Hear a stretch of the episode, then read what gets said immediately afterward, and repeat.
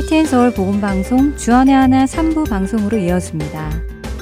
주안의 하나 3부에서는 예수님 안에 거하며 사는 삶이 어떤 것인지 함께 알아가는 프로그램 포도나무와 가지와 짧은 고전 설교를 듣는 시간 성도들에게 그리고 성경을 한 장씩 읽어 나가며 지혜를 나누는 시간인 Read the Bible이 준비되어 있습니다.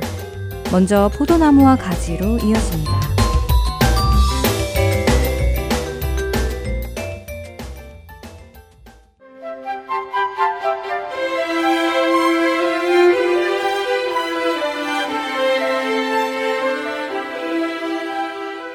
애청자 여러분 안녕하세요. 포도나무와 가지 진행의 민경훈입니다. 여러분 혹시 치사스러워서 라는 말 가끔 사용하시나요? 아유, 치사스러워서 정말 내가 하고 말지. 아유, 이거 좀 먹는 게 그렇게 아까웠어? 나 원 참 치사스러워서 안 먹고 만다. 하는 식의 뉘앙스로 하는 말 말입니다. 잠시 제 어린 시절 이야기를 나누어 드리겠습니다. 저는 고등학교 시절에 가끔 문구점에서 아르바이트를 했었고, 대학교에 들어가자마자 커피숍이나 어학원 센터 등 여러 곳에서 아르바이트를 했었습니다. 가정 형편이 어려워서 그랬냐고요? 아니요, 꼭 그런 것은 아닙니다.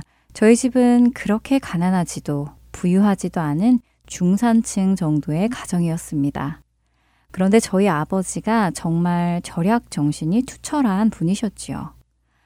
그 당시 대부분의 어른들이 그러신 것처럼 가난하고 어려웠던 시절을 보내시고 스스로 자수성가를 하셨기에 절약 정신이 투철하셨습니다. 지금은 어느 정도 그 모습이 이해도 되지만 어릴 적에는 그런 아버지가 미웠던 적이 한두 번이 아니었습니다. 필요한 것을 사야 하니 돈을 달라고 할 때나 매주 받아야 하는 용돈 5천 원을 받아야 할 때마다 눈치가 보였지요. 아버지는 용돈 5천 원도 아까운 것처럼 주시고는 하셨기 때문이었습니다. 그럴 때마다 제 안에는 아유 치사해 언젠가 내가 돈 벌어서 내 맘대로 쓸 거야 하면서 어른이 되는 날을 손꼽아 기다리기도 했습니다. 그래서 고등학교 때부터 아르바이트를 시작했지요. 물론 이런 환경은 훗날 저의 자립심을 키우는데 아주 큰 도움이 되었습니다. 지금도 부모님 도움을 바라는 것보다 제 스스로 해결하려고 하고 그 외에 다른 사람의 도움을 기대하거나 의지하거나 하려고 하지 않지요. 그래서 그런지 누군가에게 아쉬운 소리 하는 것을 좋아하지 않고 또 거절당하는 건 역시 기분 좋은 일은 아니기에 남에게 도움을 요청하기보다는 스스로 자립하려고 하는 독립적인 여성으로 자라게 되었습니다.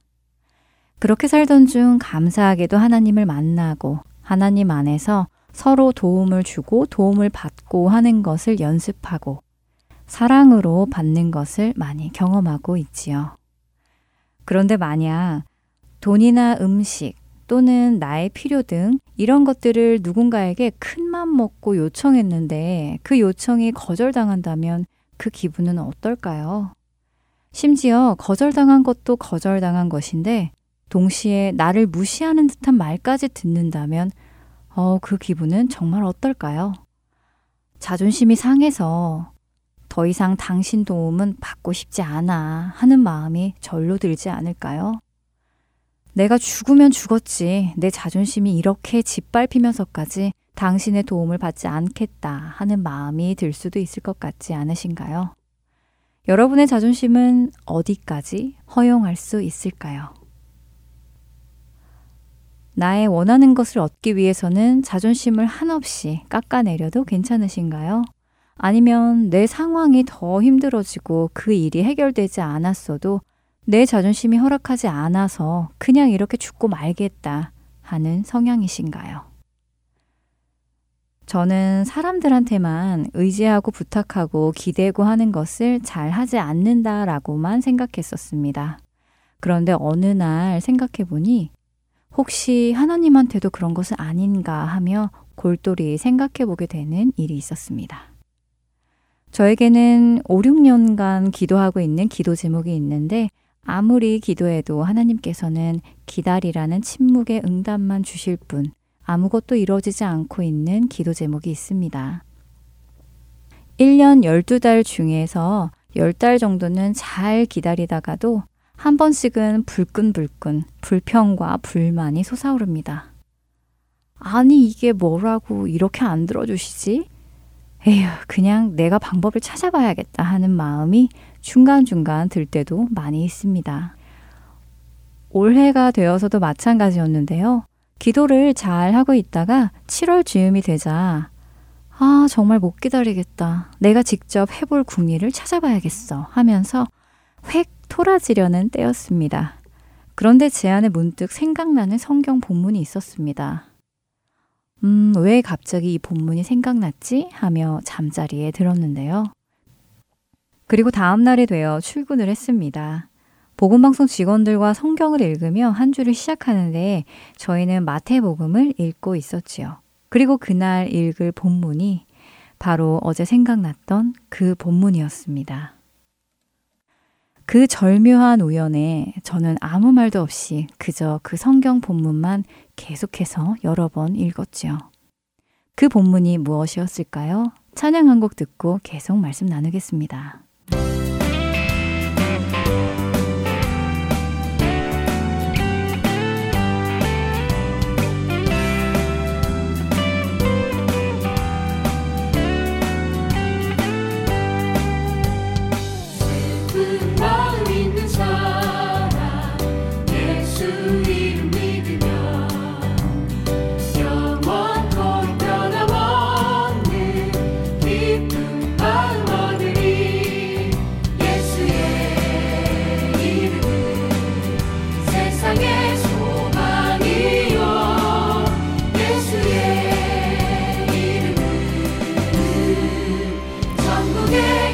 Ooh.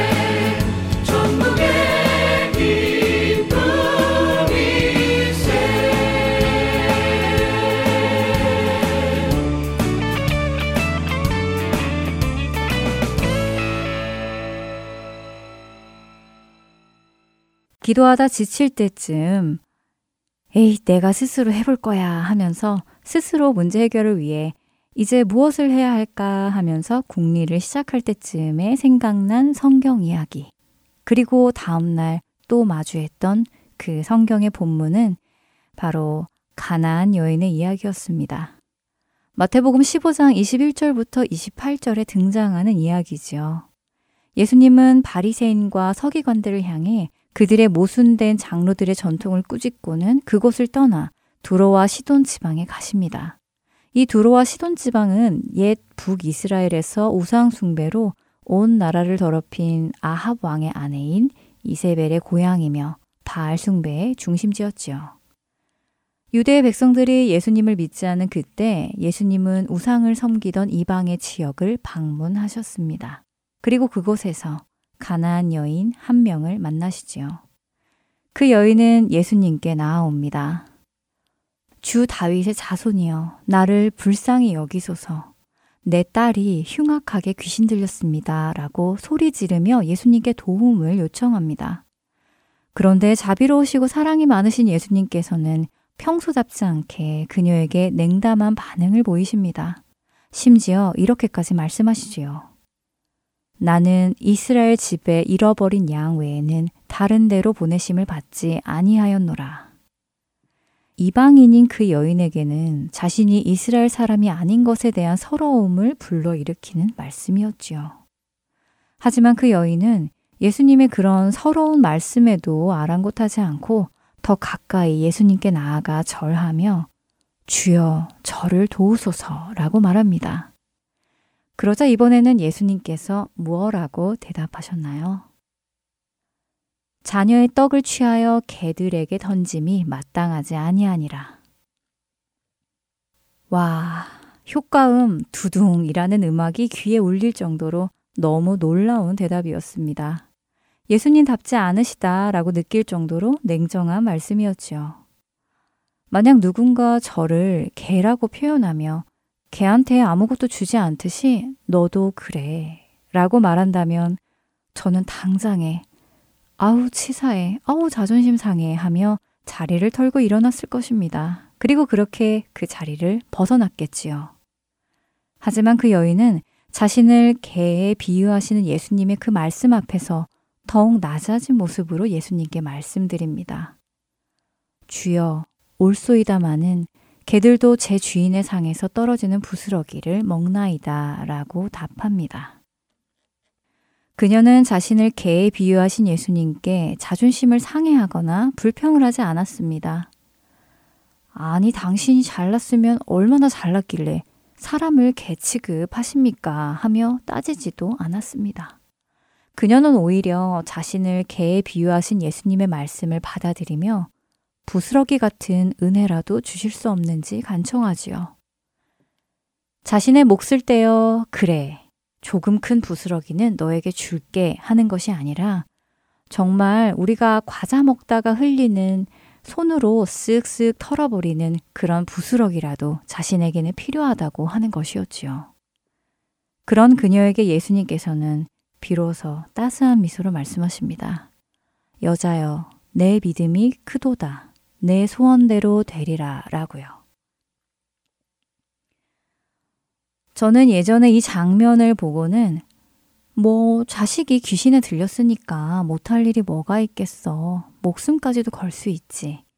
예수님한테 비는 것은 자존심 상할 일도 아니고 당연한 거지라고 생각했었습니다. 그런데 이번 해에 여러 가지 일을 겪어가며 저는 아, 어쩌면 나는 이렇게 낮아지지 못하고 있었구나 하는 생각이 들었지요. 그동안 사람 앞에서는 아니었지만 그래도 하나님 앞에서만큼은 낮아지고 겸손한 모습으로 살고 있다고 생각했는데 아니었습니다. 착각하며 살고 있었지요. 조금만 기도 응답이 늦어지면 삐지고 내 마음대로 안 될 때에는 불평이 나오고 하나님 왜 그러세요 하면서 화가 난다면 누가 주인이고 누가 종일까요? 이번에도 오랜 기도에 여전히 침묵하시는 하나님을 향해 에이, 그럼 내 살 길 내가 알아봐야지 하면서 다시 토라지려고 하고 있었습니다. 그런데 바로 그런 찰나, 이 가난한 여인의 본문을 생각나게 하시고 다음날 또 눈으로 읽게 하셨지요. 정말 여전히 겸손하지 못하구나, 여전히 교만하구나, 그저 하나님을 나의 소원이나 들어주는 기복신앙의 신으로 여기고 있구나 하면서 아무 말도 할 수 없었습니다. 이 여인의 이야기를 다시 생각하며 제가 본질을 보지 못하고 있다는 생각을 하게 됩니다. 기도를 들어주시는가 아닌가가 본질의 포인트가 아니라 주님의 은혜 없이 내 살 길을 찾을 수 있다라고 생각하는 교만이 제 안에 있었기 때문에 제가 그런 반응을 보인다는 것을 깨닫게 되었지요. 마치 제가 하나님을 인정해 드리는 척 하며 하나님이 이루어 주시도록 내어 드렸지만 그분께서 허락하지 않으시면 저의 능력으로 그 일을 해결할 수 있다고 생각하는 교만함이 있음을 보게 됩니다. 내 능력으로 할 수 있는데 하나님께 뭐하러 구해? 라는 아주 건방지고 교만한 생각이 제 안에 자리 잡고 있었지요. 지금 우리가 먹고 살아가는 것, 숨을 쉬며 하루를 보낼 수 있는 것, 말씀을 듣고 보고 찬양할 수 있는 것, 이런 것들이 다 우리의 의지나 능력으로 하는 것일까요? 가나안 여인의 믿음과 저의 믿음의 차이는 무엇일까요? 가나안 여인의 간절함과 저의 간절함의 차이는 무엇일까요? 가나안 여인은 예수님만이 자신의 문제를 해결해 주실 수 있는 분임을 알았습니다. 그래서 예수님을 붙잡았습니다. 예수님이 이방인은 내 관심사가 아니야 라고 하셔도 예수님이 자신을 개처럼 취급하셔도 그녀는 예수님을 붙잡았습니다. 예수님 외에는 갈 곳이 없기 때문입니다. 반면 저는 그렇지 않았지요. 예수님이 안 해주시면 저는 저만의 방법을 찾았습니다. 제 능력으로도 얼마든지 할 수 있다는 생각을 가지고 있었습니다. 어쩌면 이것이 많은 우리의 모습일지도 모르겠습니다. 우리는 진정으로 예수님만이 우리의 유일한 생명이심을 믿고 그렇게 행동하며 살아가고 있는지요. 하나님의 침묵에 나의 원함을 기꺼이 내려놓는 것이 아니라 하나님께서 해 주시지 않으니 내 스스로 그 일을 이루겠다는 것이라면 우리는 예수님을 우리의 주님으로 모시고 사는 것이 아닙니다. 요한복음 15장 5절의 말씀을 읽어드리겠습니다. 나는 포도나무요, 너희는 가지라. 그가 내 안에 내가 그 안에 거하면 사람이 열매를 많이 맺나니 나를 떠나서는 너희가 아무것도 할 수 없음이라.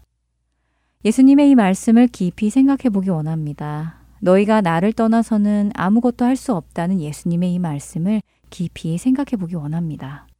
우리는 우리의 원하는 일을 예수님 안에서 이루지 못하면 예수님을 떠나서라도 이루어 보려는 생각을 가져본 적 있지 않으신지요? 포도나무에서 떨어져 스스로 열매가 맺는 가지가 되려고 하지는 않는지요?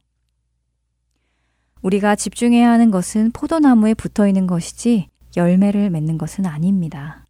왜냐하면 우리가 포도나무에 붙어 있기만 하면 열매는 저절로 맺어지기 때문이지요. 내 안에 거하라. 나도 너희 안에 거하리라. 가지가 포도나무에 붙어 있지 아니하면 스스로 열매를 맺을 수 없음 같이 너희도 내 안에 있지 아니하면 그러하리라 라고 예수님은 요한복음 15장 4절에서 말씀하십니다. 우리의 믿음을 점검해 보길 원합니다. 나는 예수님 외에 생명이 없음을 진실로 믿기에 그분만을 꼭 붙들고 살아가는 사람인가? 아니면 예수님의 도움을 받으며 살고 싶지만 예수님이 돕지 않으시면 그 도움을 내 스스로 다른 곳에서 찾아 내 원함을 이루려 하는가 점검해 보기 원합니다. 심령이 가난한 자는 복이 있나니 천국이 그들의 것이미요. 마태복음 5장 3절의 말씀입니다. 우리에게 너무 익숙한 이 말씀. 저는 여기서 가난하다는 의미를 자꾸만 잊어버립니다. 이 구절에서의 가난은 단순히 재물이 조금 넉넉하지 않은 상태를 의미하는 것이 아닙니다. 가진 것이 아예 없어서 국어를 하지 않으면 죽을 수밖에 없는 상태를 의미하는 단어입니다. 예수님의 식탁에서 떨어지는 부스러기조차도 없으면 오늘 굶고 내일 죽을 인생이라는 것을 알고 국어라는 마음으로 죽게 나아가는 사람이 심령이 가난한 사람입니다. 우리의 심령은 어떤지요? 포도나무와 가지 다음 시간에 뵙겠습니다. 안녕히 계세요.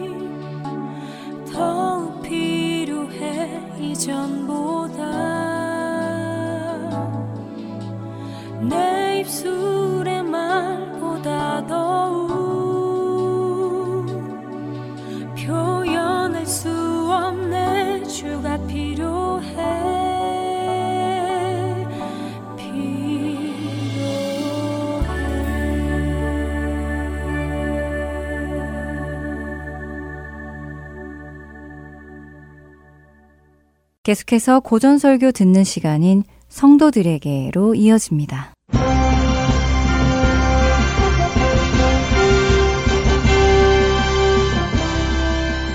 여러분 안녕하세요.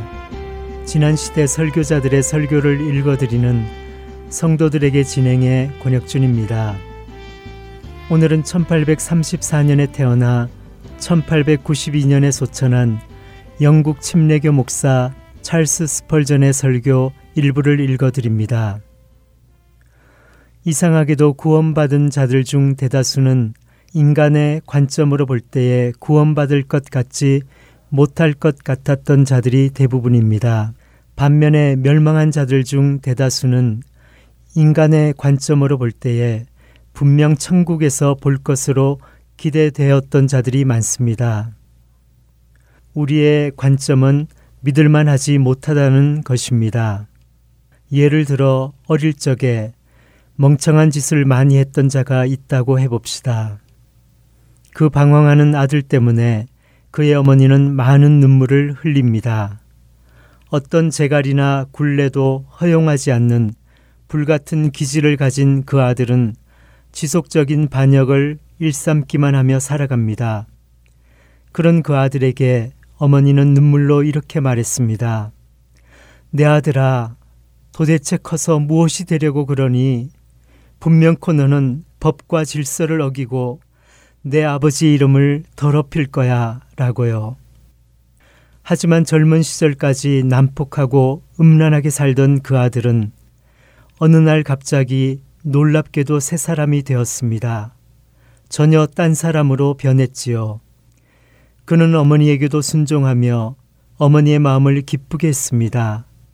불같은 성격이 어린아이처럼 온화하고 겸손해졌습니다. 그 아들은 하나님의 계명에 순종하며 살아가는 사람이 되었습니다. 참으로 놀라운 일이 벌어진 것이지요. 반대로 어릴 적 장래가 촉망되었던 사람도 있습니다. 그 아들은 어려서부터 예수님에 대해 이야기했습니다. 종종 어머니의 무릎에 앉아 천국에 대한 질문을 하곤 했습니다. 그는 비범할 정도로 아주 경건한 아이였습니다. 성장기에는 무슨 설교를 들어도 감동의 눈물을 흘렸습니다. 기도 생활도 열심히 했습니다. 그런데 지금은 어떠할까요? 그는 구제불능의 악한 사람이 되어 있었습니다. 온갖 종류의 사악하고 방탕한 죄악을 범합니다. 어릴 적 자신의 속안에 억압되어 있던 악한 기질이 어른이 되자 한껏 날개를 치고 튀어나왔습니다. 우리는 세상에서 이런 두 가지 종류의 사람들을 흔하게 볼 수 있습니다. 제가 말한 이 사람들은 모두 실제 사람들의 이야기입니다. 타락한 삶을 살던 악인이 크게 뉘우치고 하나님의 자비를 간구하며 죄악된 삶으로부터 단절합니다. 하나님은 세상의 천한 것들을 택하셔서 가장 난폭한 자들로부터도 당신의 백성을 골라내십니다. 그렇게 하심으로 구원을 좌우하는 것은 자연적인 기질이 아니라 오직 주님의 은혜임을 입증하시지요. 죄인들에게 있어 이 교리는 그들의 교만을 부수는 강력한 망치입니다. 비유를 하나 들어보겠습니다. 자연 상태의 죄인은 거의 난공불락성으로 달아난 사람을 떠올리게 합니다. 제 말을 따라 한번 머릿속에 그림을 그려보시기 바랍니다. 성이 있습니다. 그리고 그 성 둘레에 깊은 못을 두 개 파두었습니다. 성벽은 높습니다. 그 성벽 너머에 요새가 있지요. 바로 그런 곳에 죄인이 피신해 있다고 상상해 보십시오.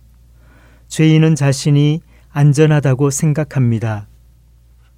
성둘레에 있는 첫 번째 못은 그의 선한 행실을 상징합니다. 그는 이렇게 말합니다. 나도 내 이웃들만큼 선하다. 나는 어떤 돈이든 다 갚았다. 나는 죄인이 아니다. 나는 박하와 회양의 11조를 드린다. 나는 훌륭한 신사다. 라고요. 하지만 하나님이 그를 구원하러 오실 때 그분의 군대가 그 첫 번째 못을 넘으면서 구원은 여호와께 속한 것이다 라고 외칩니다. 결국 그 깊은 못은 물이 말라버린 상태가 됩니다.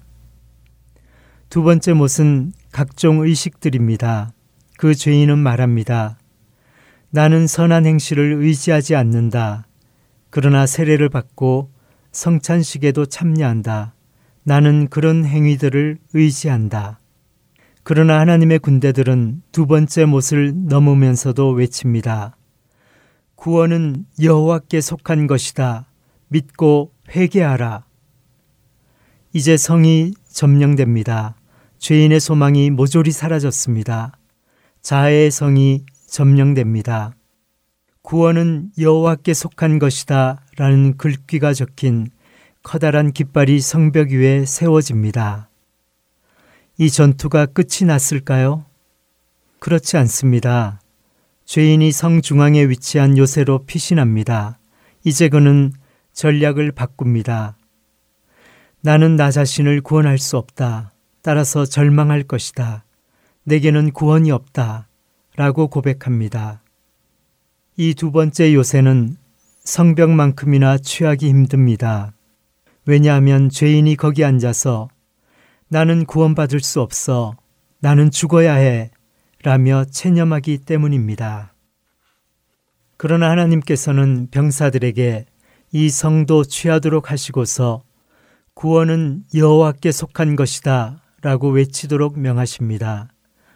죄인이 자신을 구원할 수는 없으나 하나님은 구원하실 수 있습니다. 하나님의 검이 교만을 자르고 절망을 쪼갭니다. 만일 어떤 사람이 자신이 스스로 구원할 수 있다고 말하면 하나님의 검이 즉시 그 교만을 두토막 낼 것이며 만일 또 어떤 사람이 자신은 구원받지 못한다고 말하면 그 검이 그의 절망을 내리쳐서 땅에 떨어뜨릴 것입니다. 구원은 여호와께 속한 것이기 때문입니다. 구원이 하나님께 속한 것이라면 반대로 지옥, 멸망은 사람에게 속한 것입니다. 만일 어떤 사람이 멸망하면 그것은 하나님 탓이 아닙니다. 만일 그가 내던져진다면 모든 비난과 양심의 고통은 자신이 감당해야 합니다. 그는 영원한 지옥에 던져질 것이며 이렇게 인정해야 합니다. 내가 내 자신을 파멸로 몰아넣었다. 내가 내 손으로 나의 영혼을 죽였다. 스스로 파괴해버렸다. 나는 하나님을 결코 비난할 수 없다. 만일 그가 구원받는다면 그것은 오직 하나님의 은혜인 것입니다. 너는 그들에게 말하라. 주 여호와의 말씀이니라. 나의 삶을 두고 맹세하노니 나는 악인이 죽는 것을 기뻐하지 아니하고 악인이 그의 길에서 돌이켜 떠나 사는 것을 기뻐하노라. 이스라엘 족소가 돌이키고 돌이키라. 너희 악한 길에서 떠나라. 어찌 죽고자 하느냐 하셨다 하라. 에스겔 33장 11절의 말씀입니다. 우리가 과거를 없이 할 수 있을까요? 지워버릴 수 있을까요? 회개하며 많은 눈물을 흘린다고 해서 과거가 없어질까요? 그렇게는 안 됩니다. 잉크 자국이 너무나 많이 묻은 페이지를 희게 할수 있을까요? 그럴 수 없습니다. 우리의 노력으로는 우리의 죄를 제거하지 못합니다. 장래의 열심이 과거의 부주의함을 씻어줄 수 있을까요? 장차 노력하면 과거의 게으름이나 악한 행동과 악덕을 바로잡을 수 있을까요? 안타깝게도 그렇게 하지 못합니다. 형제의 피가 뿌려졌고 우리는 그것을 다시 모을 수 없습니다. 우리가 끼친 해악은 배상되지 않습니다. 우리로 인해 버려진 영혼들은 이제 구원받지 못합니다. 한 번 닫힌 지옥문은 다시 열리지 않습니다. 우리는 아무런 배상도 할 수 없습니다. 영혼 구속도 중단됩니다. 죄는 회개 자체만으로 제거되거나 개혁에 의해 배상할 수 없습니다. 예수 그리스도의 피가 없다면 우리 모두 절망 가운데 처할 수밖에 없을 것입니다. 그것은 아버지여 저들을 용서해 주소서 라고 외치시는 분의 피입니다. 제 귀에는 보복, 보복, 보복이라는 음성이 들립니다. 니느웨에서 외친 요나의 음성 같은 것입니다. 하지만 자비, 자비, 자비라고 외치는 더 크고 감미로운 음성도 들립니다. 그것이 누구의 피인가? 라고 물으시는 하나님께 그 음성은 주의 독생자가 죄사함을 위해 갈보리에 설린 피입니다. 라고 대답합니다. 하나님께서 벼락을 치우고 칼을 칼집에 꽂으시며 그 손을 펴고서 말씀하십니다. 내게로 오라. 그리하면 내가 너에게 자비를 베풀리라. 돌이키라. 돌이키라. 내가 내 영을 내게 부어 주리니 내가 살리라. 회개하고 복음을 믿으라. 과거의 죄를 미워하고 미래를 위해 예수를 의지하라. 예수님을 통해 하나님께 나아가는 모든 이들을 끝까지 구원하실 수 있는 분이 하나님이십니다.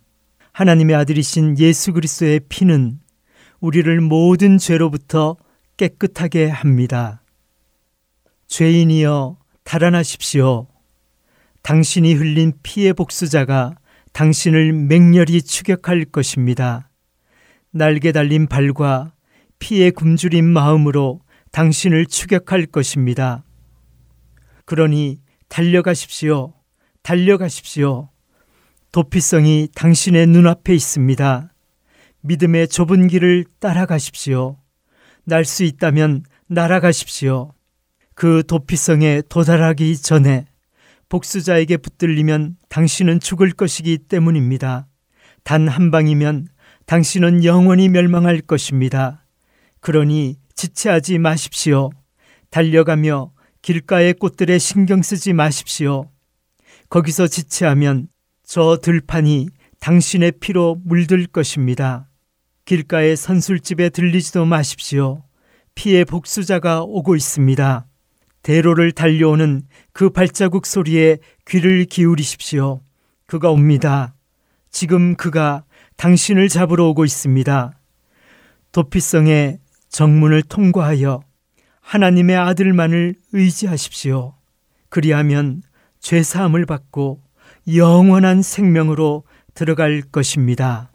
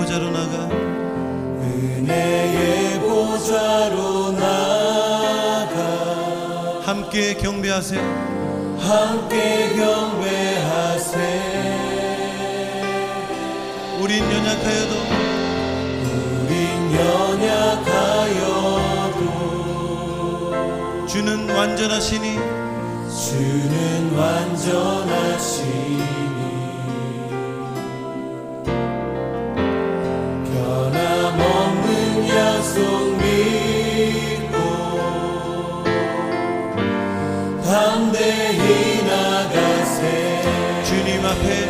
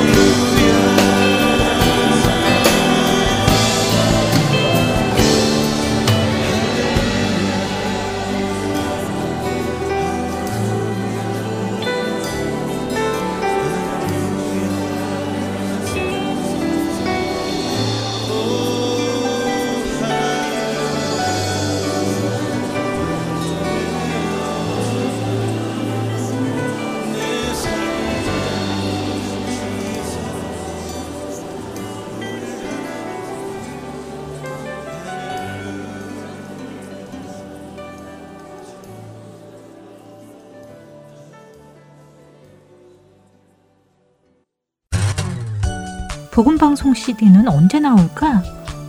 왜 아직도 안 오는 거지? 하루, 이틀, 사흘이 지나도록 오지 않는 CD. 언제까지 기다려야 하나요? 걱정하지 마세요. 602-866-8999번으로 전화 주세요. 드디어 복음방송 CD가 도착했어요. 어어, CD가 파손돼서 재생할 수가 없어요. 걱정하지 마세요. 602-866-8999번으로 전화 주세요.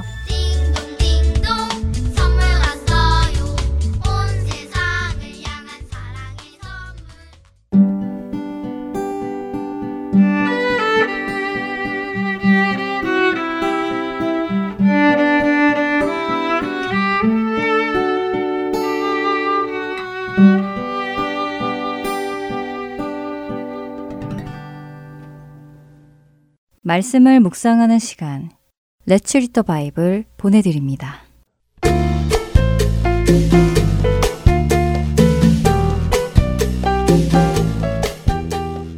애청자 여러분 안녕하세요. Read the Bible 진행의 함혜진입니다.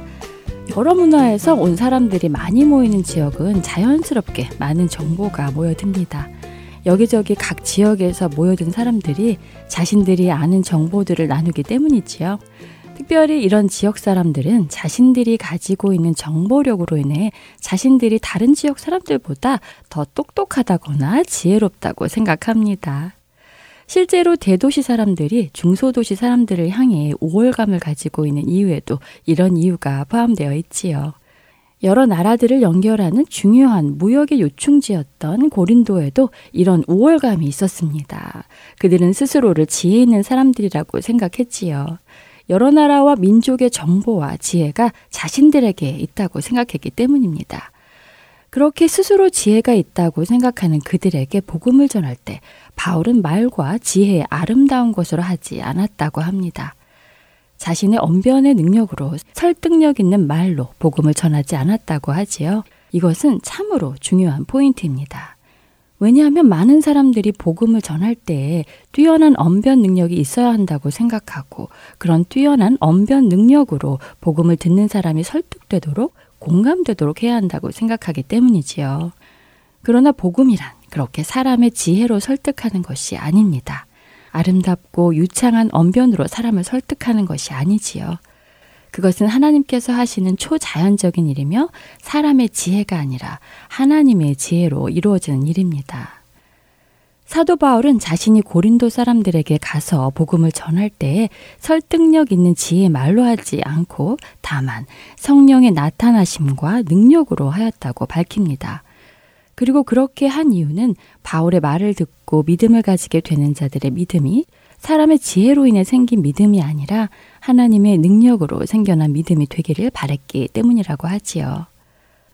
혹시 여러분 중에 나는 말을 못해서 전도를 못해 라는 생각을 하는 분이 계신가요? 고린도전서 2장을 읽어보시기 바랍니다.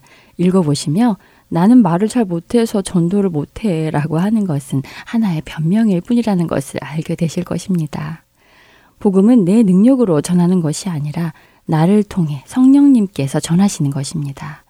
그렇기에 우리가 할 일은 하나님께서 택하신 자들에게 언제 어디서나 성령님의 통로가 되어 우리의 입을 열어 예수 그리스도를 전하는 것입니다. 고린도전서 2장을 읽으며 용기와 힘을 얻어 담대히 복음을 전할 수 있는 우리가 되기를 바랍니다. Read the Bible 고린도전서 2장 1절에서 16절까지의 말씀을 읽겠습니다. 형제들아 내가 너희에게 나아가 하나님의 증거를 전할 때 말과 지혜의 아름다운 것으로 아니하였나니 내가 너희 중에서 예수 그리스도와 그가 십자가에 못 박히신 것 외에는 아무것도 알지 아니하기로 작정하였습니다. 내가 너희 가운데 거할 때에 약하고 두려워하고 심히 떨었노라. 내 말과 내 전도함이 설득력 있는 지혜의 말로 하지 아니하고 다만 성령의 나타나심과 능력으로 하여 너희 믿음이 사람의 지혜에 있지 아니하고 다만 하나님의 능력에 있게 하려 하였노라. 그러나 우리가 온전한 자들 중에서는 지혜를 말하노니 이는 이 세상의 지혜가 아니요. 또 이 세상에서 없어질 통치자들의 지혜도 아니요. 오직 은밀한 가운데 있는 하나님의 지혜를 말하는 것으로서 곧 감추어졌던 것인데 하나님이 우리의 영광을 위하여 만세 전에 미리 정하신 것이라. 이 지혜는 이 시대의 통치자들이 한 사람도 알지 못하였나니 만일 알았더라면 영광의 주를 십자가에 못 박지 아니하였으리라. 기록된 바 하나님이 자기를 사랑하는 자들을 위하여 예비하신 모든 것은 눈으로 보지 못하고 귀로 듣지 못하고 사람의 마음으로 생각하지도 못하였다 함과 같으니라. 오직 하나님이 성령으로 이것을 우리에게 보이셨으니 성령은 모든 것, 곧 하나님의 깊은 것까지도 통달하시느니라. 사람의 일을 사람의 속에 있는 영 외에 누가 알리오? 이와 같이 하나님의 일도 하나님의 영 외에는 아무도 알지 못하느니라. 우리가 세상의 영을 받지 아니하고 오직 하나님으로부터 온 영을 받았으니 이는 우리로 하여금 하나님께서 우리에게 은혜로 주신 것들을 알게 하려 하심이라. 우리가 이것을 말하거니와 사람의 지혜가 가르친 말로 아니하고 오직 성령께서 가르치신 것으로 하니 영적인 일은 영적인 것으로 분별하느니라. 육에 속한 사람은 하나님의 성령의 일들을 받지 아니하나니 이는 그것들이 그에게는 어리석게 보임이요 또 그는 그것들을 알 수도 없나니 그러한 일은 영적으로 분별되기 때문이라. 신령한 자는 모든 것을 판단하나 자기는 아무에게도 판단을 받지 아니하느니라. 누가 주의 마음을 알아서 주를 가르치겠느냐? 그러나 우리가 그리스도의 마음을 가졌느니라. 레츠 비더 바이블 고린도전서 2장 1절에서 16절까지의 말씀을 읽었습니다.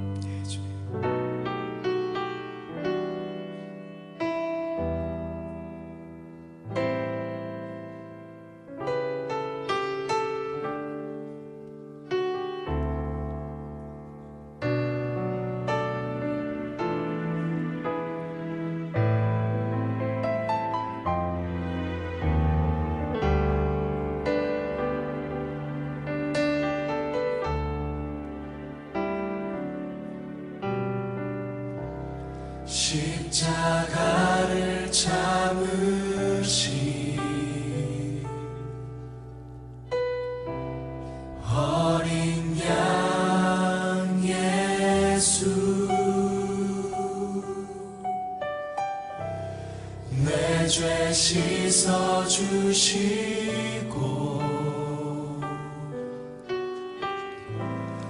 구속하